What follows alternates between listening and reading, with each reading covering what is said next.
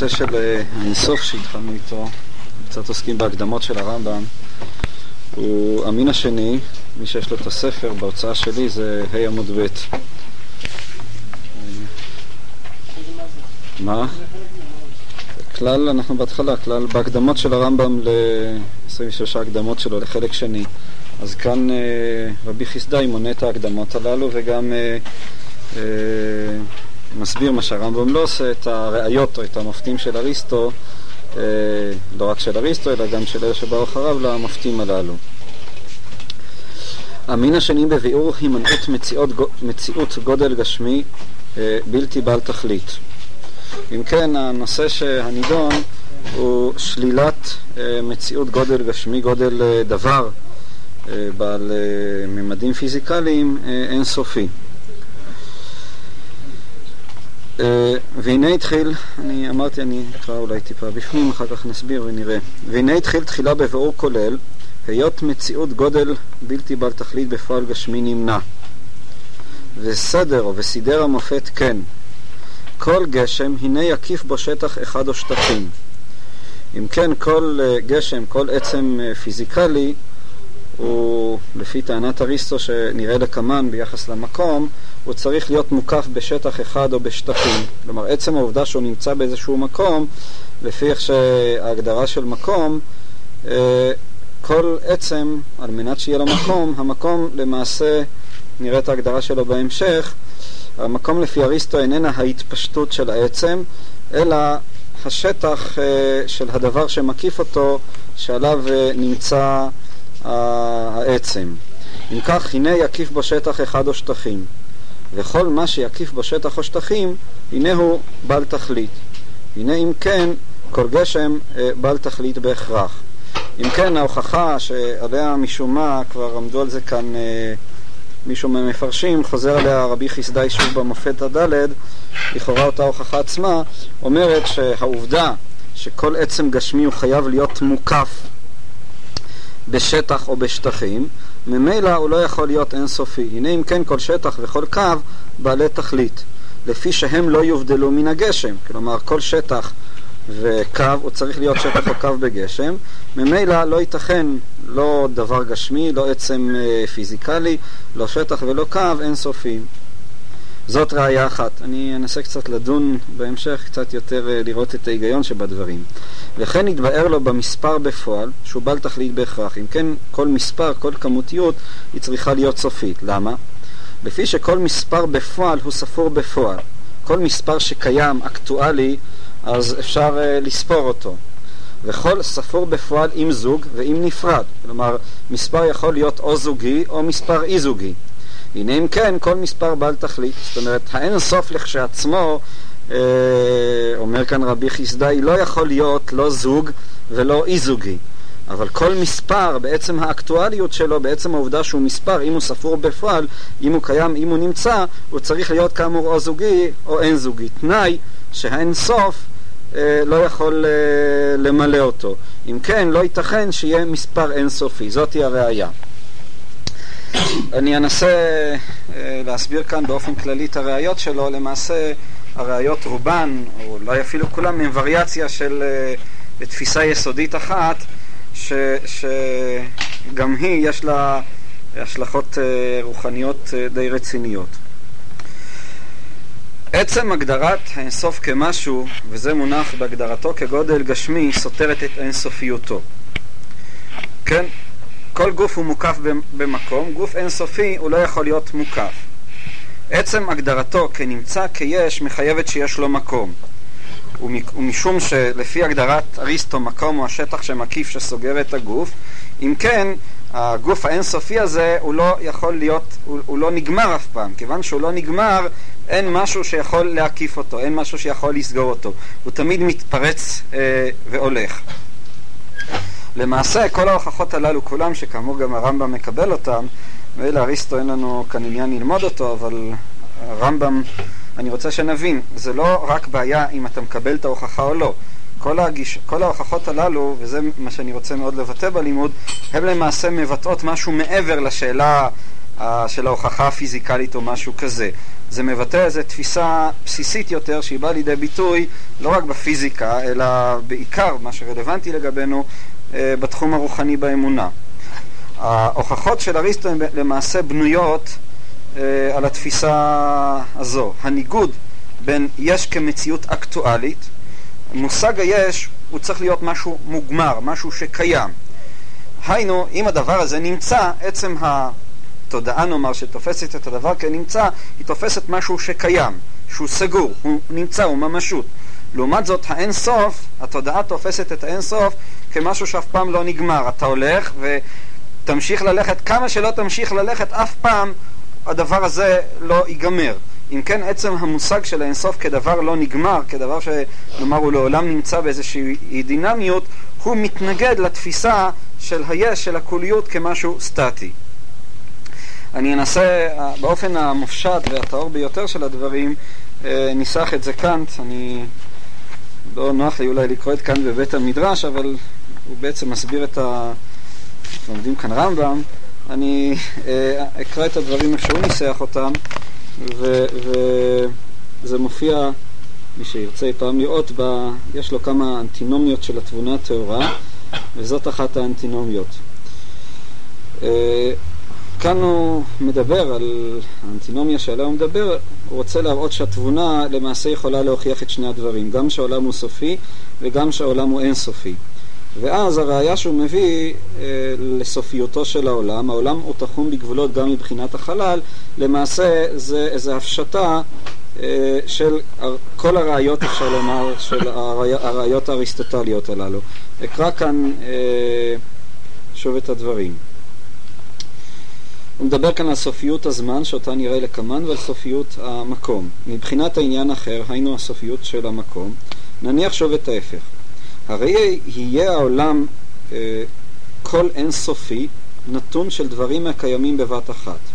והנה, כלומר, נניח שהעולם, הקוליות כולה, היא אין סוף של דברים שהם קיימים בבת אחת. והנה, את הגודל של בין כמות שאינו נתון תוך גבולות מסוימים של הסתכלות כלשהי, איננו רשאים לחשוב אלא על ידי הרכבת התנאים. היינו, אם אתה רוצה לחשוב על בן כמות שהוא לא נתון תוך גבולות מסוימים של הסתכלות כלשהי, כלומר, האין סוף לעולם לא יכול להיות מושא, אה, שמושא או איזה מושג שנתפס על ידי ההסתכלות כדבר שאתה יכול לראות אותו. אתה אינך יכול לראות את האין סוף. או אנסח את זה באופן קצת יותר אה, אקסיסטנציאליסטי, אתה נמצא לעולם בתוך האינסוף. לעולם שכלך לא יכול להקיף, להתבונן, הוא לא יכול להיות מושא של הסתכלותך. את הגודל של בן כמות שאינו נתון תוך גבולות מסוימים של הסתכלות כלשהי, איננו רשאים לחשוב אלא על ידי הרכבת התנאים. היינו, מה שאתה יכול לחשוב על האינסוף, אתה יכול לחשוב עליו כאינסוף. הרכבת התנאים שיוצרים את אותו אינסוף. לומר על מין נוסחה כזאת של דבר שלעולם הוא נמשך והולך, נמשך והולך וכן הלאה. ואת הקוליות של בן כמות כזה איננו רשאים לחשוב אלא על ידי הרכבה שהסתיימה, או על ידי הוספה חוזרת ונשנית של היחידה עצמה. לפיכך חשיבת העולם הממלא את כל החללים ככל אחד מחייבת לראות את הרכבתם התכופה של החלקים של עולם אינסופי כהרכבה שהגיעה לכלל סיומה. כלומר, מן ההכרח היה לראות שתוך מניין של כל הדברים הקיימים כאחד עבר זמן אינסופי דבר שהוא מן הנמנעות. לפיכך אין לראות קבוצה אינסופית של דברים ממשיים ככל נתון, ולפיכך גם לא כנתון בבת אחת. לאמור, עולם הוא מבחינת ההתפשטות בחלל לא אינסופי אלא תחום בגבולותיו וזהו העניין האחר. כלומר, מה שהוא בעצם אומר, אומר ככה, עצם המחשבה על העולם כחוליות, עצם המושג של הכל, היינו, הכל כמשהו שנגמר, כמשהו שקיים, כמשהו אקטואלי, המחשבה הזאת עצמה מחייבת לדבר על משהו שהגיע לכלל סיום, משהו שנגמר, משהו שקיים. לעומת זאת, אם אתה מדבר על האינסוף, אינך יכול לחשוב על קוליות של אינסוף כהרכבה שהסתיימה. מה שאתה יכול לחשוב, זה כמו שהוא אומר כאן, הוספה חוזרת ונשנית של היחידה עצמה. כלומר, באופן הפרימיטיבי אתה הולך והולך והולך וזה לא נגמר. ממילא, מצד אחד, אם אתה מדבר על העולם, על הכל, אתה מדבר על משהו שקיים. המשהו הזה שקיים, אז אתה למעשה, אה, אתה לא יכול לדבר עליו עצם המושג של משהו שקיים, המחשבה הזאת, התפיסה הזאת, היא אומרת משהו שאתה, שנגמר, שהוא קיים כרגע. לעומת זאת, התפיסה של האינסופיות היא לעולם משהו שלא נגמר מבחינת המחשבה. המושג של הכל, עצם מהותו של המושג של הכל, המושג הזה אה, לכשעצמו כבר לא מאפשר לחשוב על הכל כאין סוף. יש כאן תרתי דה סתרי, וזה למעשה בא לידי ביטוי באופן, ה, נאמר, הפשוט יותר של מה שאריסטו ניסח. היינו, כל גשם הוא צריך להיות מוקף, הוא צריך, להיות, צריך שיהיה לו מקום. אבל האינסופיות היא דבר שהוא לא יכול להיות מוקף באיזשהו מקום. למה? משום שהוא לעולם לא נגמר, הוא אף פעם לא מסתיים. ממילא לא ייתכן שאי פעם הוא יהיה אה, אה, אה, אה, מוקף. אותו דבר לגבי המספר. המספר הזה הוא או-או. במידה שהוא קיים, במידה שיש דבר כזה שנקרא אינסוף, אז זה צריך להיות כאמור או זוג או נפרד, או מספר או זוגי או, או, או, או אה, לא זוגי, כן? הרי אם זה מספר, אם יש משהו כזה, אם יש אקטואליות שנקראת אינסוף, זאת אומרת, בעצם הגדרתה כמספר, היינו כדבר שנגמר, הוא צריך להיות או זוגי או לא זוגי. אבל אז, כמו שהוא אומר, האין סוף בעצם מהותו הוא לא יכול לענות על התפייה לא של מספר זוגי ולא של מספר אי זוגי, אבל זה למעשה סותר את עצם המושג של המספר, שהרי אנחנו מכירים רק שני סוגים של מספרים, או מספרים זוגיים או מספרים אי זוגיים. אם ככה לא ייתכן שהאינסוף יהיה מציאות הנמצאת בפועל. זאת למעשה הטענה אה, שאריסטו טוען אותה. וככה למעשה, לשם ההמחשה, אה, אני אקרא אולי עוד, אה, אה, נקרא עוד, שוב, זה הכל בנוי על, אותו, על אותם הנחות אה, עצמם. למשל, נקרא המופת השני. המופת השני סידורו כן, כל גשם ממושש, הנה לו קלות או כבדות, כן? כל גשם, לפי טענת אריסטו, ואנחנו עוסקים כאן בעצם גשמי, השלילה איננה שלילה של הריקות, של החלל, אלא של הגשם, יש לו או קלות או כבדות, והנה אם היה לה כבדות היה במקום השפל ונבדל מן המקום העליון. ואם היה לו קלות היה בעליון ונבדל מן התחתון, וזה כולו שקר בבלתי בעל תכלית. כלומר, אם היה איזה עצם אינסופי, הרי משקלו היה צריך להיות אינסופי. או לפי הטענה של אריסטו שלמשל האש היא למעשה עולה למעלה, יש לה איזה קלות עצמית שמעלה אותה למעלה, אז הוא היה צריך להיות במידה שהיו לו תכונות כמו של האש לאותו עצם, איזה קלות אינסופית. אבל אז למעשה שוב, האין סוף הזה, הגוף הכבד הזה, כמו שהוא אומר, לא יכול היה להימצא בשום מקום בעולם. הוא היה בורח אה, למקום הנמוך ביותר, אבל נבדל גם מן התחתון, הוא לא היה אף פעם נעצר. משום שהכובד, כמו שהוא מגדיר אותו, זאת התנועה הטבעית של הדבר למקומות, כן, כמו שהזכרנו בשיעור הקודם, הבריחה של הדבר למקומו הטבעי. אז ממילא הדבר הזה, הוא היה, נאמר, מהמקום הנמוך ביותר, הוא גם כן היה בורח, כן? משום שהוא היה נבדל מן התחתון, לא היה לו גם מקום, כיוון, הוא היה, נאמר, הכובד שלו הוא כזה, שלא יאפשר לו להיות, אין לו אף פעם מקום טבעי. הוא יברח עד לאינסוף מן המקום הטבעי ביותר, לא יכול היה להיות לו מקום. כלומר, הוא, וזה משקף את אותה... אה, אה, הבנה בסיסית, כאן אפילו באופן, באופן יותר קונקרטי, שלמעשה האין סוף כגוף הוא לא יכול להיות בעל שום חוקיות פיזיקלית שהיא, שהרי בעצם הגדרתו כאין סוף הוא חורג, הוא הופך להיות טרנסצנדנטלי לכל איזושהי חוקיות אה, פיזיקלית שהיא. ומכיוון שהעולם בכל זאת צריך להיות נתון באיזושהי חוקיות שהיא, דהיינו במידה שהוא קיים בעולם, לפי אריסטו הוא שייך לאיזושהי חוקיות, הרי עצם האינסוף, בעצם הגדרתו כאינסוף, היא למעשה אה, מבריחה אותו מכל אפשרות של חוקיות שהיא. כל חוקיות היא לעולם איזו הגבלה, איזו נוסחה שלתוכה אתה מכניס את הדבר. אבל האין סוף בעצם הגדרתו הוא פורץ כל הגבלה שהיא, שהיא כל הגדרה שהיא. כיוון שכך, אז האין סוף לא יכול להיות משהו גשמי.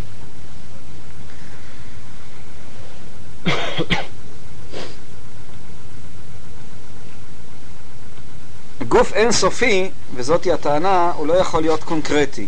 ואומנם מייחסים אנו באמת, גם אם נקבל את טענת האינסוף, נשים באמת את האינסוף רק לחלל. היינו, באמת, נאמר, אנחנו לא נוכל לייחס את התכונות של אינסופיות, גם מי שתומך או מצדד בעמדה שישנו אינסוף, אנחנו מייחסים אותו לחלל. הסיבה היא משום שהחלל איננו בעל תכונות. משום כך אתה יכול לייחס לחלל את המושג של האינסופיות. דאקה, כמו שאנחנו ראינו בשיעור הקודם, שלפי אריסטו המציאות של חלל היא גם כן נשללת, משום שבעצם אמירתך אה, שהדברים נמצאים בתוך חלל, או יחסית לחלל, הם כבר, אתה מייחס גם לחלל איזה מציאות של יש. וזה סתירה להגדרה של החלל, של הריקוד כדבר שאינו. כלומר, עצם העובדה, אם אתה אומר, הדבר נמצא בתוך חלל, זה אומר שהחלל יש לו לפחות את התכונה שהדבר יכול להימצא בתוכו. הרי זה גוף המוכיח שהחלל איננו ריקנות אבסולוטית, שהרי בתוך אפס אבסולוטי לא יכול להיות שום דבר, זה עצמו מחייב איזושהי הדדיות, איזושהי הצטרפות התאמה, קורלטיביות בין החלל, בין הריקות, בין העין לבין היש. אבל לפי טענת אריסטו, הדבר הזה למעשה הוא דבר מושלל. אם, אם קיים עין, אז הוא לא קיים, זאת אומרת העין זה אי קיום וממילא לא יכולים להיות בתוכו דברים. זה הרי חוזר ל, ל, ל, ל, ל, אה, להוכחה הקודמת. כאמור, הדבר הזה מבטא את ה... את ה כיוון שהעולם של אריסטו הינו עולם שקיים, שהוא משהו, שהוא בעל משמעות, חייב הוא להיות סופי. הרי, כמו שראינו, התנועה הטבעית שפירושה תנועה בעלת משמעות מחייבת התייחסות מסוימת, היינו מקום מוחלטים. השיטה של אריסטו, וזה נקודת הבסיס העולם, הוא, אה, אה, אה, הוא בעל משמעות מבחינת עצמו. שיטה של אריסטו היא תופסת את המוחלטיות בתוך הסופיות עצמה. ממילא היא לא יכולה, כאמור, להבין את האינסוף, שבעצם האינסוף הזה, כל המושג של האינסוף במובן שאנחנו תופסים אותו, הוא למעשה בריחה מכלל איזושהי משמעות, מכלל אין לך איפה לעגון, אתה לא יכול לעצור בשום דבר. כל דבר אתה יכול להגיע למשהו אחריו. יש כאן שרשרת שלעולם היא אף פעם היא לא תיגמר. השרשרת הזאת לכשעצמה היא, כן, ארכימדס אמר שאם ייתנו לו נקודת משען, אז הוא יוכל להזיז את העולם. אבל כיוון שאין לו בעצם נקודת משען מחוץ לעולם, הוא לא יכול להזיז את העולם. אריסטו בעצם התפיסה שלו של העולם כבעל משמעות ובעל משמעות מוחלטת, היינו בעל חוקיות, שאתה יכול לבחון את החוקיות שלו מבחינת עצמו, הוא שולל את האינסוף, והדבר הזה כאמור אה, אמרתי, אה, הוא, הוא, הוא הרי משמעות מבחינה רוחנית, משום שאם אתה, אם המחשבה שלך היא בעצם איזו רציפות של שלבים, ששלב רודף אחרי שלב וכן הלאה, אז לעולם לא יהיה לה איזה מעגן, לעולם לא תהיה התחלה. זה המקור של הספק, שאולי ננסה לנתח אותו אה, אה, אה, אחר כך יותר. אבל התפיסה, האינטואיציה הבסיסית של אריסטו, שיש, היינו שהדבר קיים, שהוא נמצא, שהוא מציאות מוחלטת, שאין איזה, להבדיל נאמר מחז"ל, אין איזה רוח שהיא פתוחה לצד צפון, איזה משהו שלא נגמר במציאות או משהו כזה. ממילא עצם המחשבה הזאת, שהיא מעוגנת בעצם התפיסה של היש כנמצא, כקיים, כקונקרטי, כבעל משמעות, מחייבת את שלילת האינסוף מצד אחד. כמובן שבגלגול אה, נוסף של המחשבה, השיטה הזאת היא תמצא את המוחלטיות בסופיות עצמה, משום שמייחסת לסופיות עצמה איזושהי מציאות עצמית, אלוקים שקיים בעצם בעולם. כלומר, בגלגול הבשל ביותר של מחשבה מעין זו, הרי זה יגיע לאיזו תפיסה פנתאיסטית, נוסח שפינוזה, שלמעשה זה גלגול של שיטת מחשבה כזאת. כלומר, אם אתה אומר העולם קיים, קיים מה שקיים, הוא קיים, הוא סגור על עצמו. אין בעצם את אותה אינסופיות שעליה אנחנו מדברים, הרי בהכרח זה אתה אומר, זה אומר שאתה צריך לייחס איזושהי מוחלטיות לקיים, ליש מבחינת עצמו. היינו להודות במציאות של איזה עצם שהוא נותן את המציאות למציאות אם ננסח את זה. התפיסה הזאת, בסופו של חשבון, היא תגיע לאיזה אה, תפיסה שמזהה את היש, או לפחות את המוחלטיות של היש, היא, היא מוצאת את המוחלטיות של היש בתוך היש עצמו. והיא לא תתפוס כאמור, היא לא תיתן, נאמר, למחשבה להתגלגל לקראת איזה אין סוף. זה אגב למשל קשור למושג של הראשית של המהר"ל, כן? מחשבה שלא מוכנה להודות בראשית, אז היא לא תגיע לאלוקים. ברגע שאתה נתקל באותה ראשית, אז בעצם אתה מדבר על משהו מוחלט, משהו שהוא התחלה, שהחוקיות שלו תמונה בעצמו, שהוא העצם של הדברים. למעשה זה שוב uh, הביטוי של המחשבה הזאת שעליה אנחנו מדברים. המקום לפי אריסטו, גם כאן יש חשיבות אה, לתפיסה של הדברים ובהקשר של מה שאנחנו דיברנו. נקרא אם ככה את המופת הרביעי, שהוא משום מה חזרה, כבר העיר על זה מישהו, חזרה למופת הראשון, אבל כאן ביתר פירוט. בבקשה. אני מבין שהשיטה יכולה להיות שיטה, אולי זה הכרחי המעבר הזה. אני רוצה פשוט אפילו להגיד מתוך השיקולים של אה, היחס בין הכוליות לבין המציאות בפועל לבין האינסופיות. אני מבין שהמושג של האינסופיות סותר את המושג של הכוליות. אבל למה אי אפשר לתפוס שיש משהו שהוא נמצא בו בפועל, נגיד באופן פיזיקלי, נגיד שביל החלב, שאני לא יכול להקיף אותה אף פעם כקוליות, כי הוא לא נגמר, אבל זה לא... למה זה צריך לסתור את הקונקרטיות של המציאות שלו? אה, אני חושב, ובנקודה הזאת אני... אולי גררת אותי להקדים את המאוחר, אני חושב ש... ש, ש, ש אני חושב שאריסטו צודק כאן, דהיינו, אה, אף על פי שהמחשבה הזאת אולי תראה לכם תמוהה, נראה שכאילו אריסטו כאן אה, נאיבי במובן מסוים מאותה סיבה שאתה אמרת. מה אני מתכוון לומר? מתכוון לומר ככה, המשפט שהעולם אינסופי הוא לא יכול אף פעם להיאמר כקביעה חיובית, אלא הוא יכול להיאמר רק למעשה כמשפט שלילי. היינו, אני מוכן לקבל את המשפט שכל כמה שאתה לא תלך, תמיד יהיה עוד משהו. המשפט הזה אני מוכן לקבל אותו. נאמר ב... מה? יכול להיות שאריסטו לא היה מוכן לקבל אותו. אני לא, לא, לא, לא, אני מתאר לעצמי שהוא לא היה מקבל אותו, כן? מה? כן, אבל למשל בתפיסה שהיא בעצם צאצא, אמנם אה, ברמת מחשבה הרבה יותר גבוהה, מתכוון של המדע המודרני של איינשטיין, הרי העולם כן נתפס כסופי, ומצד שני הוא יהיה מוכן לקבל גם את המשפט שכל מקום שאתה תלך אז יהיה עוד משהו אחר כך. יחד עם, משום, כן, מתוך השיקולים הפנימיים של השיטה שאני מבין אותה רק באופן אה, די, די חיצוני אבל, אבל אה, בכל זאת מהבחינה הפילוסופית ודאי שלא, לא, אני מתכוון לומר אני מוכן לקבל את המשפט האומר שכל מקום שנגיע, שאדם יגיע הוא ימצא עוד מקום אחר. יחד עם זה אני חושב שהמשפט ש, שהחיובי שהעולם הוא אינסופי, הקוליות היא אינסופית, זה משפט שלפי דעתי אריסטו בהחלט צודק, שהוא משפט שאסור לנו לומר אותו, הוא גם לא נכון. דהיינו, זה שני משפטים שהם שונים לחלוטין, וגם מבחינת צורת התודעה תופסת את הדברים, זה שונה לחלוטין. כלומר, כאן המחשבה שלנו, שהיא עושה את הטעות הזאת, אבל הטעות הזאת במובן מסוים היא טעות הרת אסון, אני חושב. למה? משום שהגד חיובי הוא לעולם מתנסח רק מתוך ההכרה, מתוך זה שההכרה יכולה להקיף את מושגה.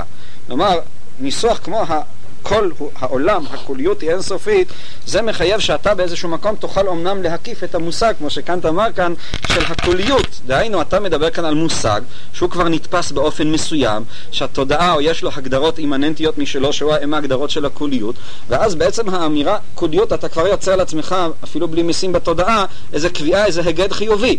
ההיגד החיובי הזה הוא כבר היגד שאיננו נכון, משום שלמעשה אתה לא יכול להקיף את אותה אינסופיות.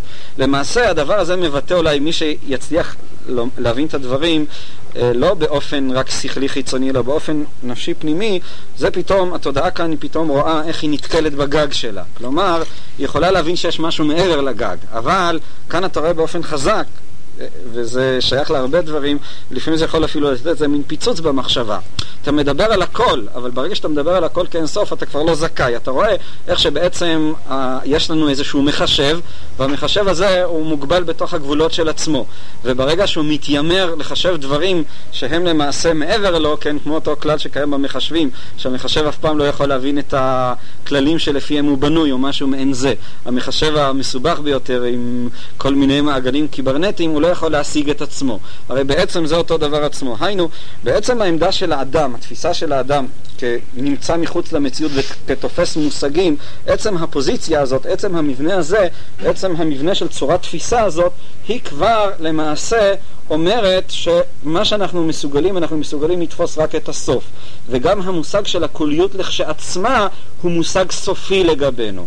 ומכיוון שכך, אז זה אומר שלמעשה לא נוכל, כן מה שחז"ל אמרו, אם רץ לבך שוב לאחור, שבמה שרושת לא תתבונן מה שלמעלה ומה שלמטה. זה אומר שעצם התודעה האנושית היא כאילו זה, אתה נמצא באמת בתוך איזשהו חלל סגור, וכמה שתנסה לפרוץ את זה, אז למעשה זה, זה, זה, מבחינת התפיסה האנושית הרגילה, השכלית, זה כמו לדפוק את הראש בקיר אטום. פשוט התודעה האנושית לא יכולה אה, להגיע מעבר לדבר הזה. הרמב"ם מטען, נאמר אם אני אנסה רק בשביל לחדד את הרעיון, הרמב"ם מטען כמובן שאני יכול לשלול את סופיותו של המוחלט בתורת התארים, כלומר אני יכול לומר היגד חיובי שהעולם הוא, המוחלט הוא לא סופי, אבל למעשה בגלגול נוסף של המחשבה, אז אתה לא יכול בכלל לדבר על קוליות במובן, כל מה שאתה מדבר על קוליות, אתה מדבר על קוליות היינו שאתה תופס מושג של קוליות. זה מחייב בעצם התפיסה האנושית, בעצם העובדה שאני עכשיו רואה משהו, הראייה של המושג של הקוליות. ואז ממילא אין לנו שום זכות לדבר על הקוליות במובן שכאילו חרגת מעבר לאותו, לאותה עטיפה שעוטפת אותנו ואנחנו לא יכולים לפרוץ אותה, כן? אותו ציור תמיד אני אוהב להיזכר בו, כן? של הנזיר מימי הביניים שהגיע לקצה העולם ועושה חור בשמיים ומציץ החוצה. אנחנו לא יכולים לעשות את החור הזה בשמיים. לפחות לא במושגי השכל הפשוטים. מכיוון שכך לעולם אנחנו נמצאים בתוך המעטפה הזאת, ולפעמים זה נורא מעיק הדבר הזה. אבל מה שאני מתכוון לומר, שלמעשה המשפט של הקוליות היא אינסופית, הוא שונה לחלוטין. אין לך זכות לדבר על הקוליות כאינסופית. אתה בכלל לא יכול לדבר על הקוליות במובן שהוא מעבר לתודעה האנושית. ואז ללא ספק, בנקודה הזאת בהחלט מוכן להסכים עם אריסטו, דהיינו עם התפיסה הזאת, ש, שהיא, היא, היא, אה, אה, ש, שהיא אומרת שלמעשה אין לך זכות לומר על העולם שהוא אין סוף. מצד שני, לנסח את זה גם במובן, דהיינו מזה להסיק את המסקנה או לשלול את המסקנה הנגטיבית, כלומר לחשוב איזושהי מחשבה שאתה אי פעם יכול להגיע לסוף של העולם או משהו כזה, גם המחשבה הזאת היא מחשבה שאיננה נכונה. אה, מה? לא? מה פתאום אני אגיד שהעולם הוא כן סופי? כאן אני מרגיש את ההבדל הגדול, האם להגיד שהעולם הוא כן סופי, או להגיד שאני לא יכול להגיע לסופו ולא יכול לדבר על פיתוליות.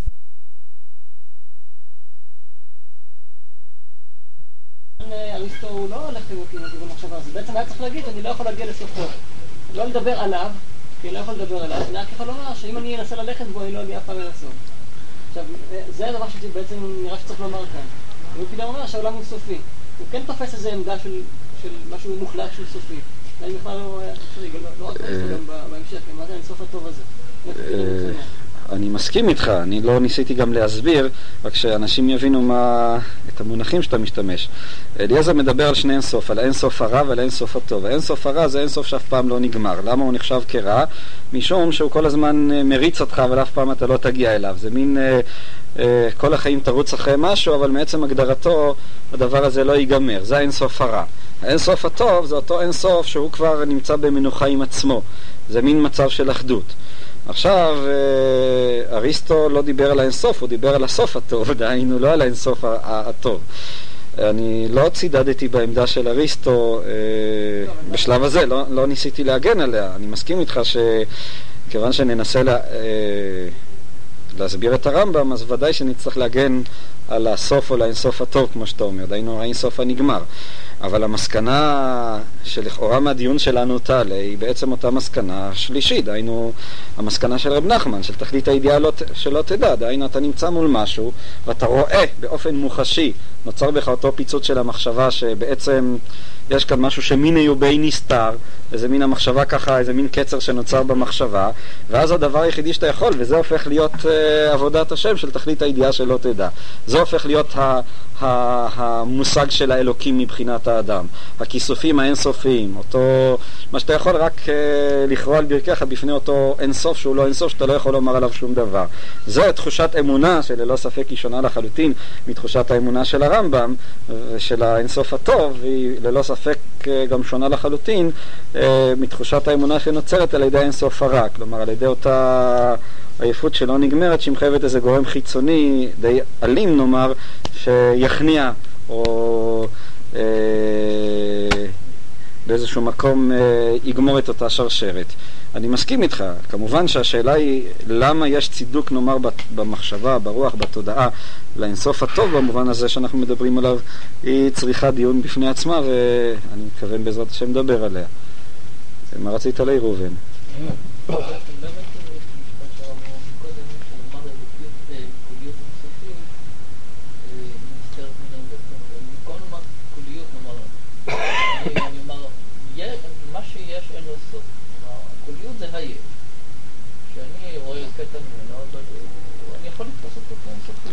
לא יכול, אתה יכול, השאלה, אתה צריך להיות צמוד לצורת התפיסה שלך.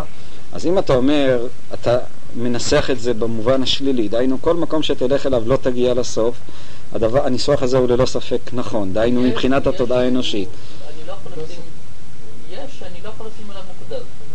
אני אלך... כן, אבל ברגע שאתה אומר הכל הוא אין סוף, הרי כבר עשית כאן איזה קפיצה במחשבה. הכוונה היא לכל היש, לא אבל עצם המחשבה על כל היש היא כבר יוצרת לגבי, לגביך איזה... לא- עצם המושג של הקוליות, כמו שקאנט אמר, הקוליות זה דבר שנגמר. המ- המשפט הזה, קוליות, הוא לכשעצמו כבר יוצר, אתה לא תוכל להימנע מהדבר הזה כקביעה של משהו סטטי. הכל. הכל זה כבר מושג שבעצם, ה... אני לא יודע איך לנסח את זה עם ניסוח אה, אה, של תורת ההכרה או לא, אבל הכל, ננסח את זה ניסוח אפיסטמולוגי כזה. הכל זה, המחשבה שלך כאן נוחתת ועוצרת את הכל. אני לא מתכוון, ההוכחה הזאת היא לא בתחום תורת ההכרה, אבל מכל מקום הניסוח הקל ביותר שלנו יהיה כזה.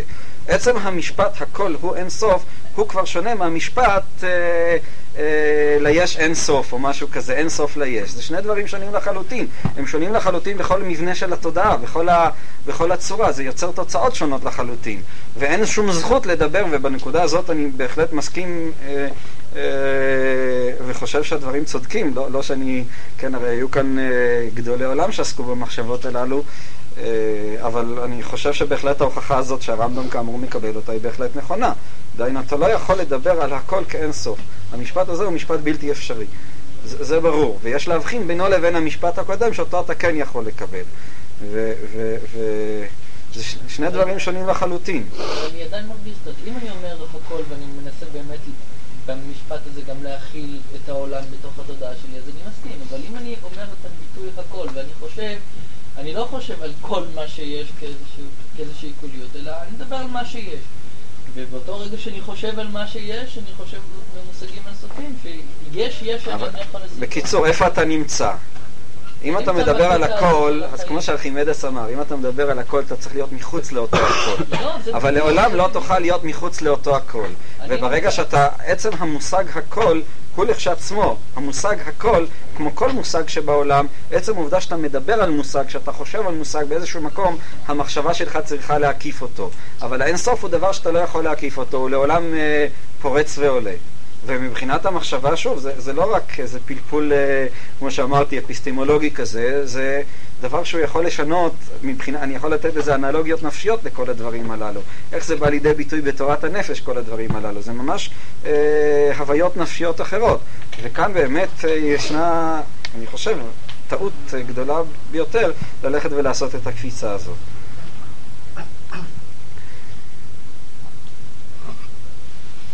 הנושא של המקום, גם הוא יחדד לנו שוב, אה, ומכיוון שהדבר הזה גם כן יש לו איזושהי חשיבות, אז נדבר קצת על ה... איך, איך אריסטו תפס את המקום ונקרא קצת בפנים.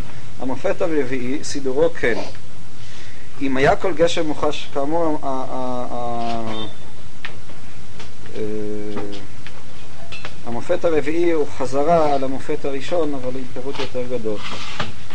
אלא אם כן היה כאן משהו שלא הבנתי.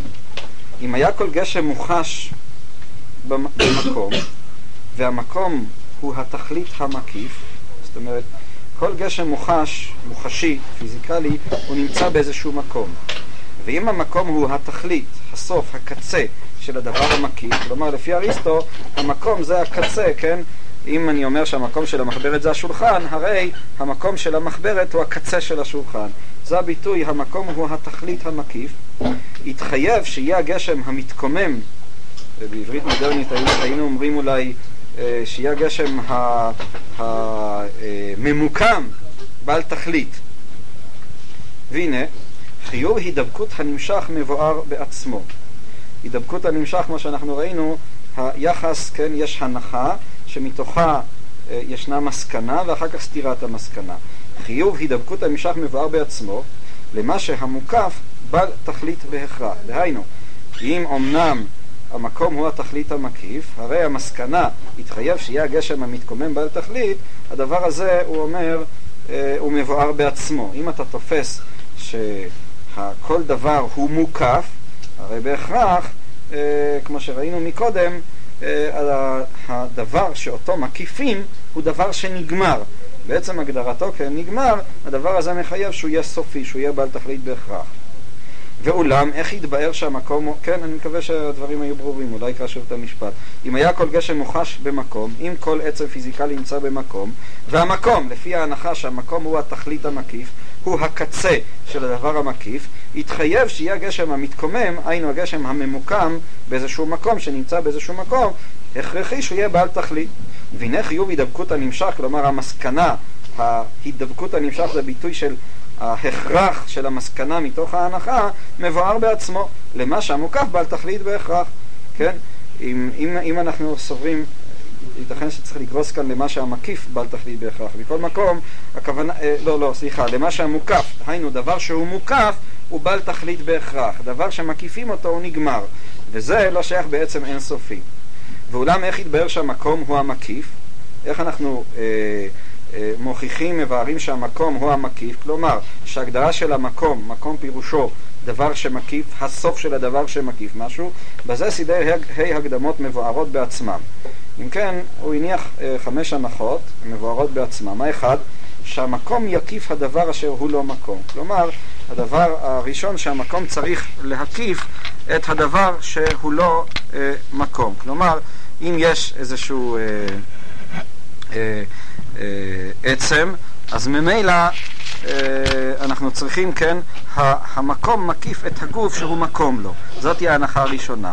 והבית, השנייה שהוא נבדל ואינו חלק ממנו. כלומר, זאתי ההנחה שהיא בעצם המרכז של כל העניין כאן, שהמקום איננו חלק מהעצם. זאתי ההנחה שבזה כבר למעשה מקופל כל העניין. משום שאז אתה בא ומגדיר את המקום כהת... אתה שולל את האפשרות להגדיר את המקום כהתפשטות, כלומר כדבר שהוא תופס, אלא אתה תופס את המקום ואת הדבר כשני דברים נפרדים.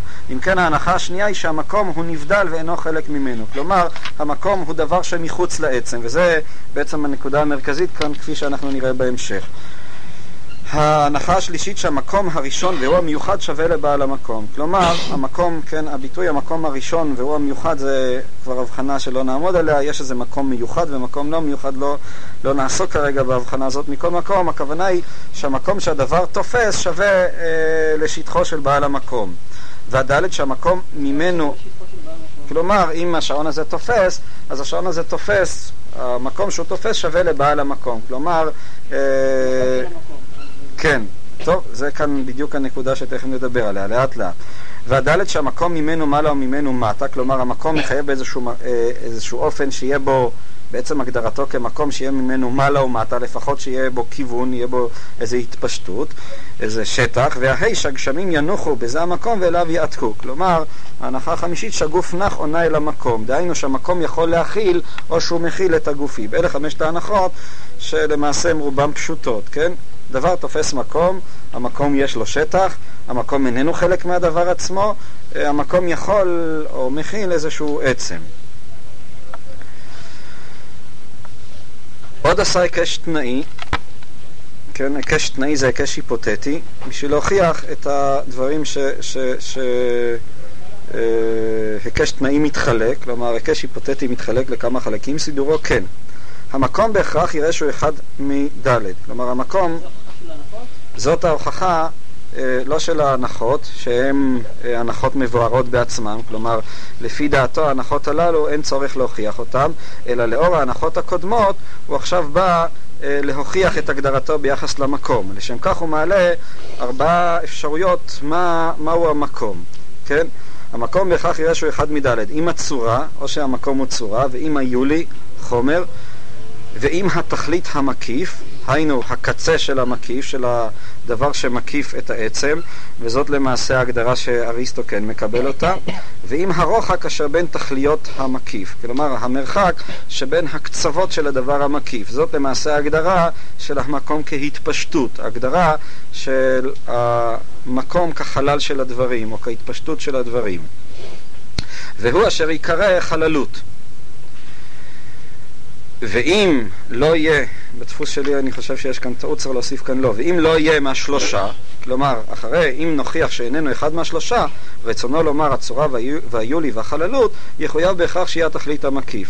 ואינו אחד מהשלושה, הנה הוא אם כן הוא התכלית המקיף. כלומר, כיוון שאנחנו נוכיח שהמקום אה, לא יכול להיות אחת משלושת האפשרויות, היינו צורה, יולי וחללות, ממילא נשארה האפשרות הרביעית כאפשרות הנכונה. ואולם איך יתבהר, אגב, כל הדברים הללו זה לא הוכחות של רבי חסדאי, אלא זה הוכחות שאריסטו עצמו אה, מביא אותם. הוא, אני לא יודע מאיזה מקור, אם הוא ראה את אריסטו, את מפרשיו, או אלה ש... באיזה שפה הוא הכיר אותם, מכל מקום, אלה ההוכחות של אריסטו עצמו. שכאמור גם הרמב"ם מסתמך עליהם. הנה אם כן התכלית המקיף, ואולם איך יתבאר שאינו אחד מהשלושה? אמנם שאיננו הצורה והיולי הוא מבואר, לפי שהם מעצמות הדבר ואינם נבדלים ממנו, ולא תתעמד בהם ההקדמה השנייה. כלומר, אי אפשר לקבוע, לומר שהמקום הוא החומר של הדבר או הצורה שלו. למה? משום שהם מעצמות הדבר, החומר והצורה הם חלק מהדבר עצמו, ואינם נבדלים ממנו. ולא תתעמד בהם ההקדמה השנייה. דהיינו, אותה הקדמה שנייה שבאה ואמרה שהמקום הוא איננו חלק מהדבר, אלא המקום הוא דבר שמחוץ על הדבר, דבר שנוסף על הדבר, למעשה ההנחה הזאת איננה אפשרית ביחס לחומר ולצורה. הצורה היא למעשה המהות של הדבר, האיכות שלו, כן? החומר היולי זה רק במובן מסוים זה מקביל למה שאנחנו קוראים התפשטות, אבל לא ניכנס כרגע אה, אה, לנושא הזה. מכל מקום, המקום איננו יכול להיות הדבר עצמו. אם הנחנו שהצורה הוא תכלית המוקף אה, ולא תתעמד בהם ההקדמה השנייה, אם הנחנו שהצורה הוא תכלית המוקף, לא תכלית המקיף. כלומר, אם אתה בא ומניח שהצורה היא למעשה סוף הדבר המוקף, ולא סוף הדבר המקיף, כלומר שכאילו המקום נישא בתוך הדבר עצמו, ממילא אה, ההקדמה השנייה היא בלתי אפשרית. והאמת שאינו תכלית ולא יאמר בו תכלית, אלא משהו תכלית ליולי ותגבילהו. נשאר שנב... מה? אם הנחנו שהצורה הוא תכלית המוקף, לא תכלית המקיף. אם הצורה שעליה אתה מדבר מקודם היא תכלית, היא הסוף היא של הדבר המוקף, כלומר שהמקום הוא נישא בדבר המוקף עצמו, כתכונה של הדבר המוקף, אז ממילא אה, בלתי אפשרית, דהיינו הדבר הזה עומד בסתירה להקדמה השנייה שהמקום הוא נבדל אה, מהעצם ואיננו חלק.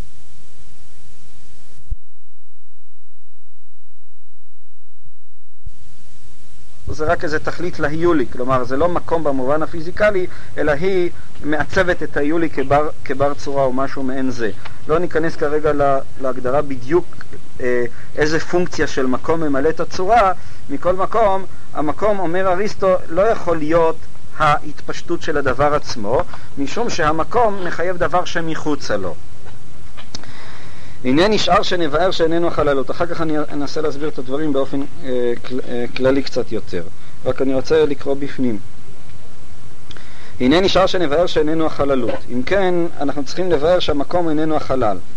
ואריסטו יאמר בזה שהמאמר, בשיש הנה רחקים עומדים בעצמם, התחייבו ממנו שני שקרים. כלומר, מתוך המאמר או מתוך העמדה שיש, ביש יש רחקים עומדים בעצמם, כלומר, שבתוך המציאות של הדבר יש אה, רחקים שהם עומדים בעצמם, דהיינו, הדבר מצד עצמו אה, אה, אה, יש לו מקום, החלל מצד עצמו אה, הוא נמצא, כן? מה שהזכרנו אה, לעיל.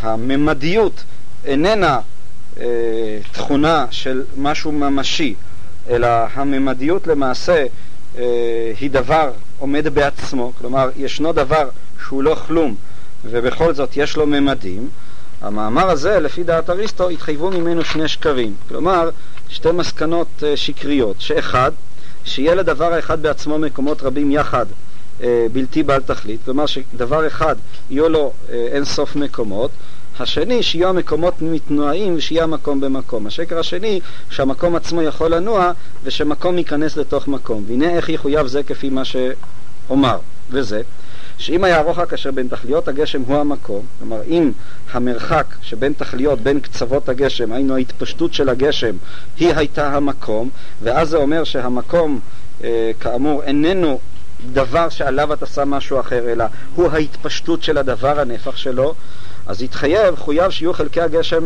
במקום בעצם. כלומר, שגם החלקים של הגשם, לא רק כוליותו, יהיה להם מקום בעצמם. כלומר, המקום הוא עצמי לדבר, וזה, כי כמו שהגשם בכללו הוא במקום להיותו ברוחק שווה לו, כלומר, כמו, לפי ההנחות הללו, הגשם נמצא במקום, למה? משום שהמקום הוא הרוחק שהוא תמיד שווה לדבר עצמו, הנה כל אחד מחלקיו במקום להיותו ברוחק שווה לו, אז כל אחד מהחלקים של הגשם הוא גם כן יהיה, אה, נמצא במקום. וכאשר הנחנו, נצייר לעצמנו, כלי מלא מים יתנועע ממקום למקום, הנה כמו שהמים יעתק בכלי עם הרוחק השווה לו, כמו שאתה מזיז את הכוס כולה, אז הכוס נע עם הרוחק השווה לה, עם התפשטותה, אשר יטרידו, אשר אתה מכריח אותה, מזיז אותה מהמקום, ויהיה ברוחק אחר, ואז הכוס הזאת נמצאת במקום אחר, כאשר המיר הכלי בכללו מקומו, כלומר כמו שהכלי בכללו, כל אחד אה, שינה את מקומו, המיר את מקומו בזה שאתה הזזת אותו, כן יעשו חלקי המים רצוני שהם יעתקו עם המרחקים המיוחדים להם אל הרחקים אחרים אשר הם מקומות להם. אז כל אחד מחלקי המים גם כן נעתק. וכאשר חילקנו החלקים אל חלקים אחרים תמיד, הנה התחייבו השני שקרים. כלומר, אם אתה תחלק את החלקים של המים לעוד חלקים יותר קטנים, מזה יתחייבו השני שקרים. אם שיהיו להם מקומות בלתי בעלי תכלית, ואם שיהיו המקומות מתנועים, שיהיה המקום במקום יתחייב, אם כן, להיות המקום השטח המקיף. אם כן, אחרי שמתוך הדוגמה הזאת, שתכף נסביר אותה, אה, בלתי אפשרי שהמקום הוא החלל, הרוחק של הדבר עצמו, ההתפשטות שלו, ממילא המסקנה שזה, המקום זה הדבר שמקיף, ואז אנחנו חוזרים למופת שאנחנו אמרנו, שאת האינסוף אי אפשר להקיף משום שהוא אף פעם לא נגמר. ננסה עכשיו להסביר את הדברים. המשל שלו היה המשל של הכוס של המים, שכשאתה מזיז אותה, אז אתה מזיז גם את המקום שלה.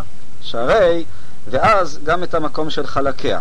ומכיוון שאפשר לחלק את הכוס הזאת לאין סוף, ממילא יוצא שגם המקום, המקומות, מספר המקומות הוא אין סופי. מצד אחד מתחייבת מזה עוד מסקנה נוספת, שאפשר להזיז את המקום, שהמקום מתנועע, וגם שמקום יכול להיכנס לתוך מקום. ננסה קצת אה, להסביר את הדברים.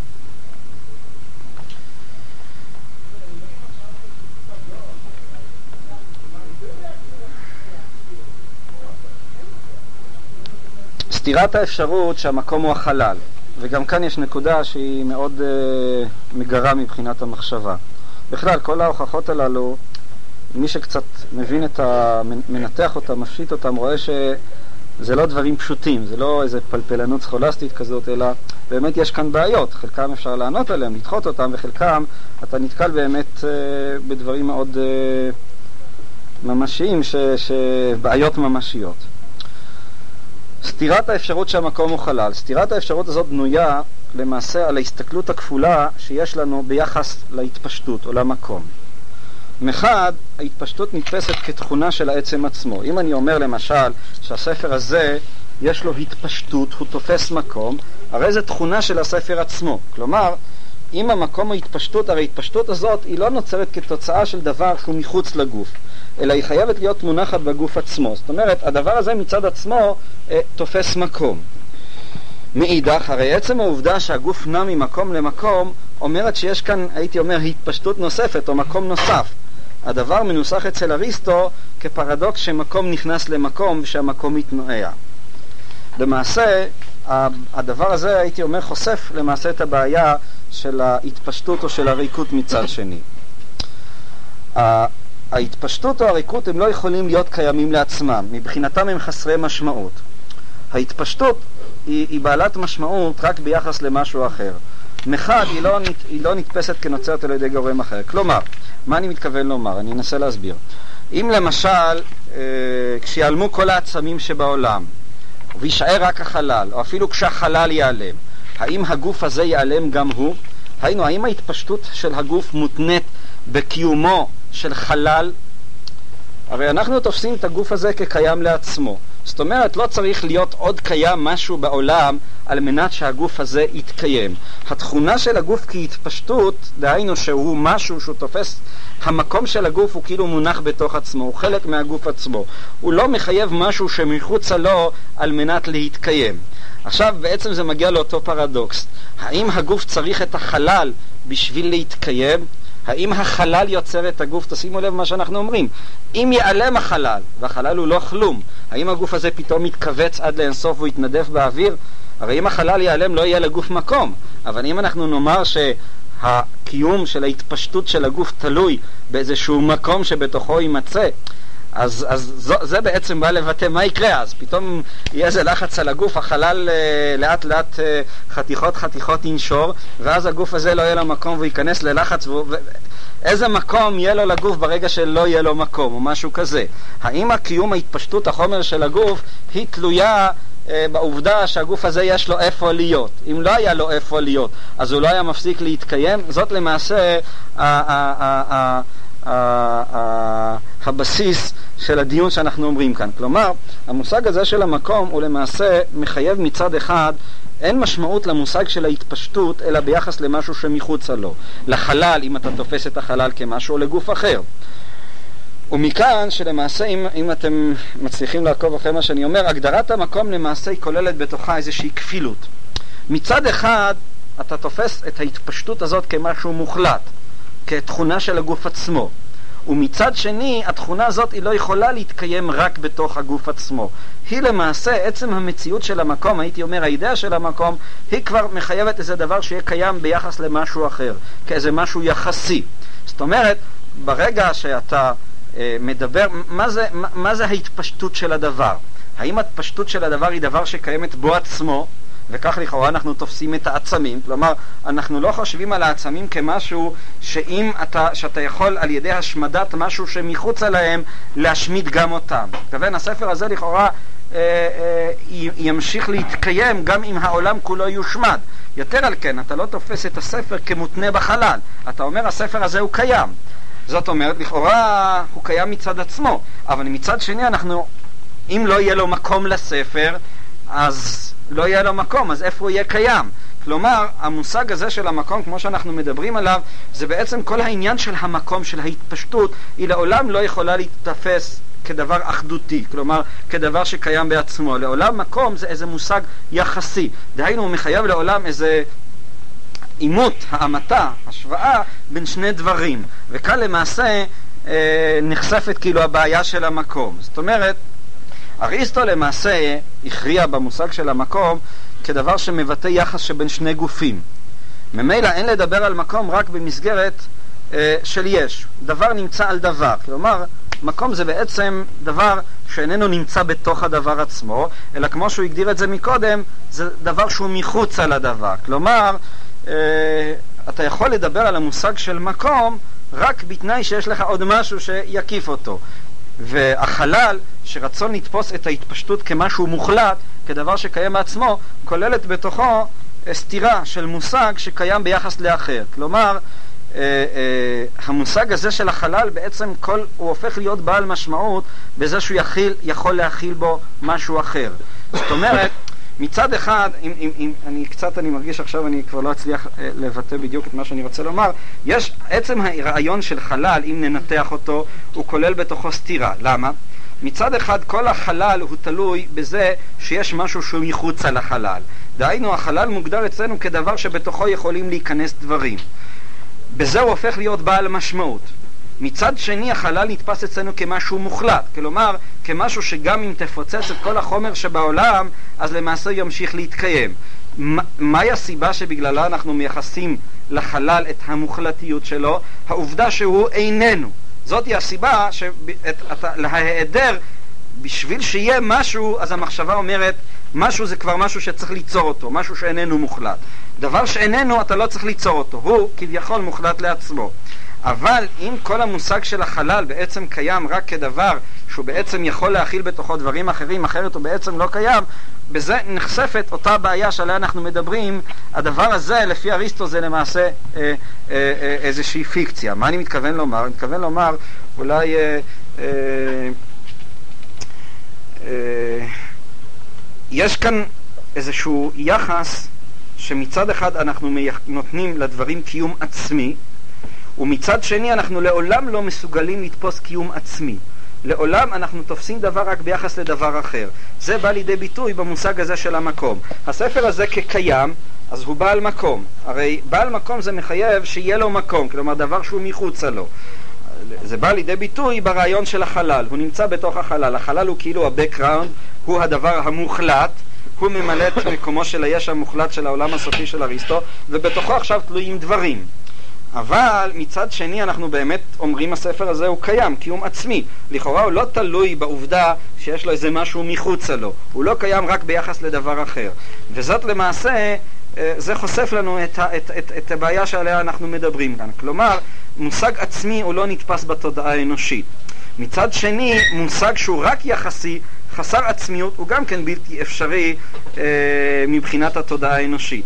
זה למעשה הפרדוקס שקיים ברעיון הזה של המקום. כלומר, מה שאריסטו בעצם טוען באופן פשוט ביותר, הוא אומר, באופן אה, שכשמי שמדבר על המקום כהתפשטות של הדבר, הוא למעשה מדבר על שני מקומות. כשהגוף הזה שינה את מקומו מכאן לכאן. מצד אחד החומר שלו, המקום שלו, ההתפשטות שלו לא השתנתה. אבל מצד שני המקום שלו כן השתנה. זה הרעיון של מקום נכנס לתוך מקום או שהמקום מתנועע. זאת אומרת, אם המקום של הדבר זה, כשאתה ממקד את עצמך על הספר ומסתכל על הספר מבחינת עצמו, אז לכאורה הוא נשאר ספון במקומו ולא זז במקומו. זה מבטא את העובדה שהמושג של המקום הוא משהו עצמי לאותו ספר. מצד שני, כשאתה אומר שהוא בא למקום אחר, אתה אומר שהוא כן שינה את המקום שלו. כלומר, ההתפשטות כאן היא למעשה, אתה כבר מדבר על שני מושגים של התפשטות. ההתפשטות העצמית של הדבר, והתפשטות נוספת של חלל, שהוא מאפשר כאילו להתפשטות שתנוע בתוך ההתפשטות הזאת. הדבר הזה, לפי דעת אריסטו, הוא בלתי אפשרי. זה אומר שאתה מדבר כאן על מקום שהוא נכנס בתוך מקום. הדבר הזה, או על מקום שהוא מתנועע. לכן, לפי דעת אריסטו, המקום, כל עניינו הוא בעצם רק יחס. כלומר, כלומר, בעצם כל המקום זה היחס בין שני גופים. המקום זה תכלית הקצה של מה שמקיף אותו. הדבר הזה, שבינתיים באמת לא הצלחתי כרגע מספיק לחדד אותו, אבל הוא למעשה אה,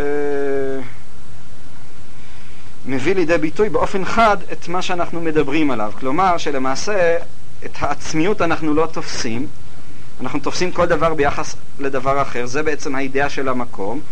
אה, אנחנו נראה את זה בהמשך באופן יותר משוכלל. מצד שני, אה, אנחנו לא תופסים שיש דבר שהוא כל קיומו רק יחסי.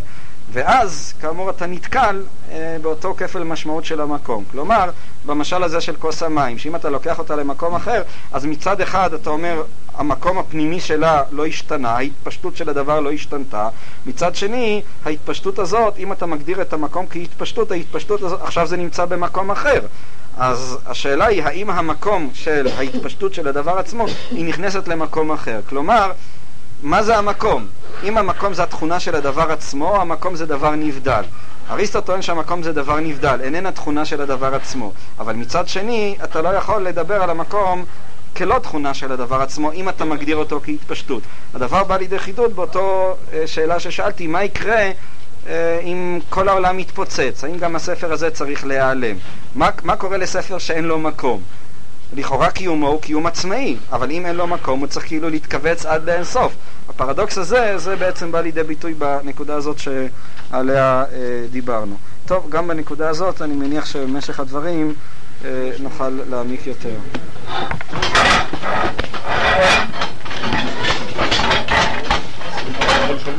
בבקשה. Botou né?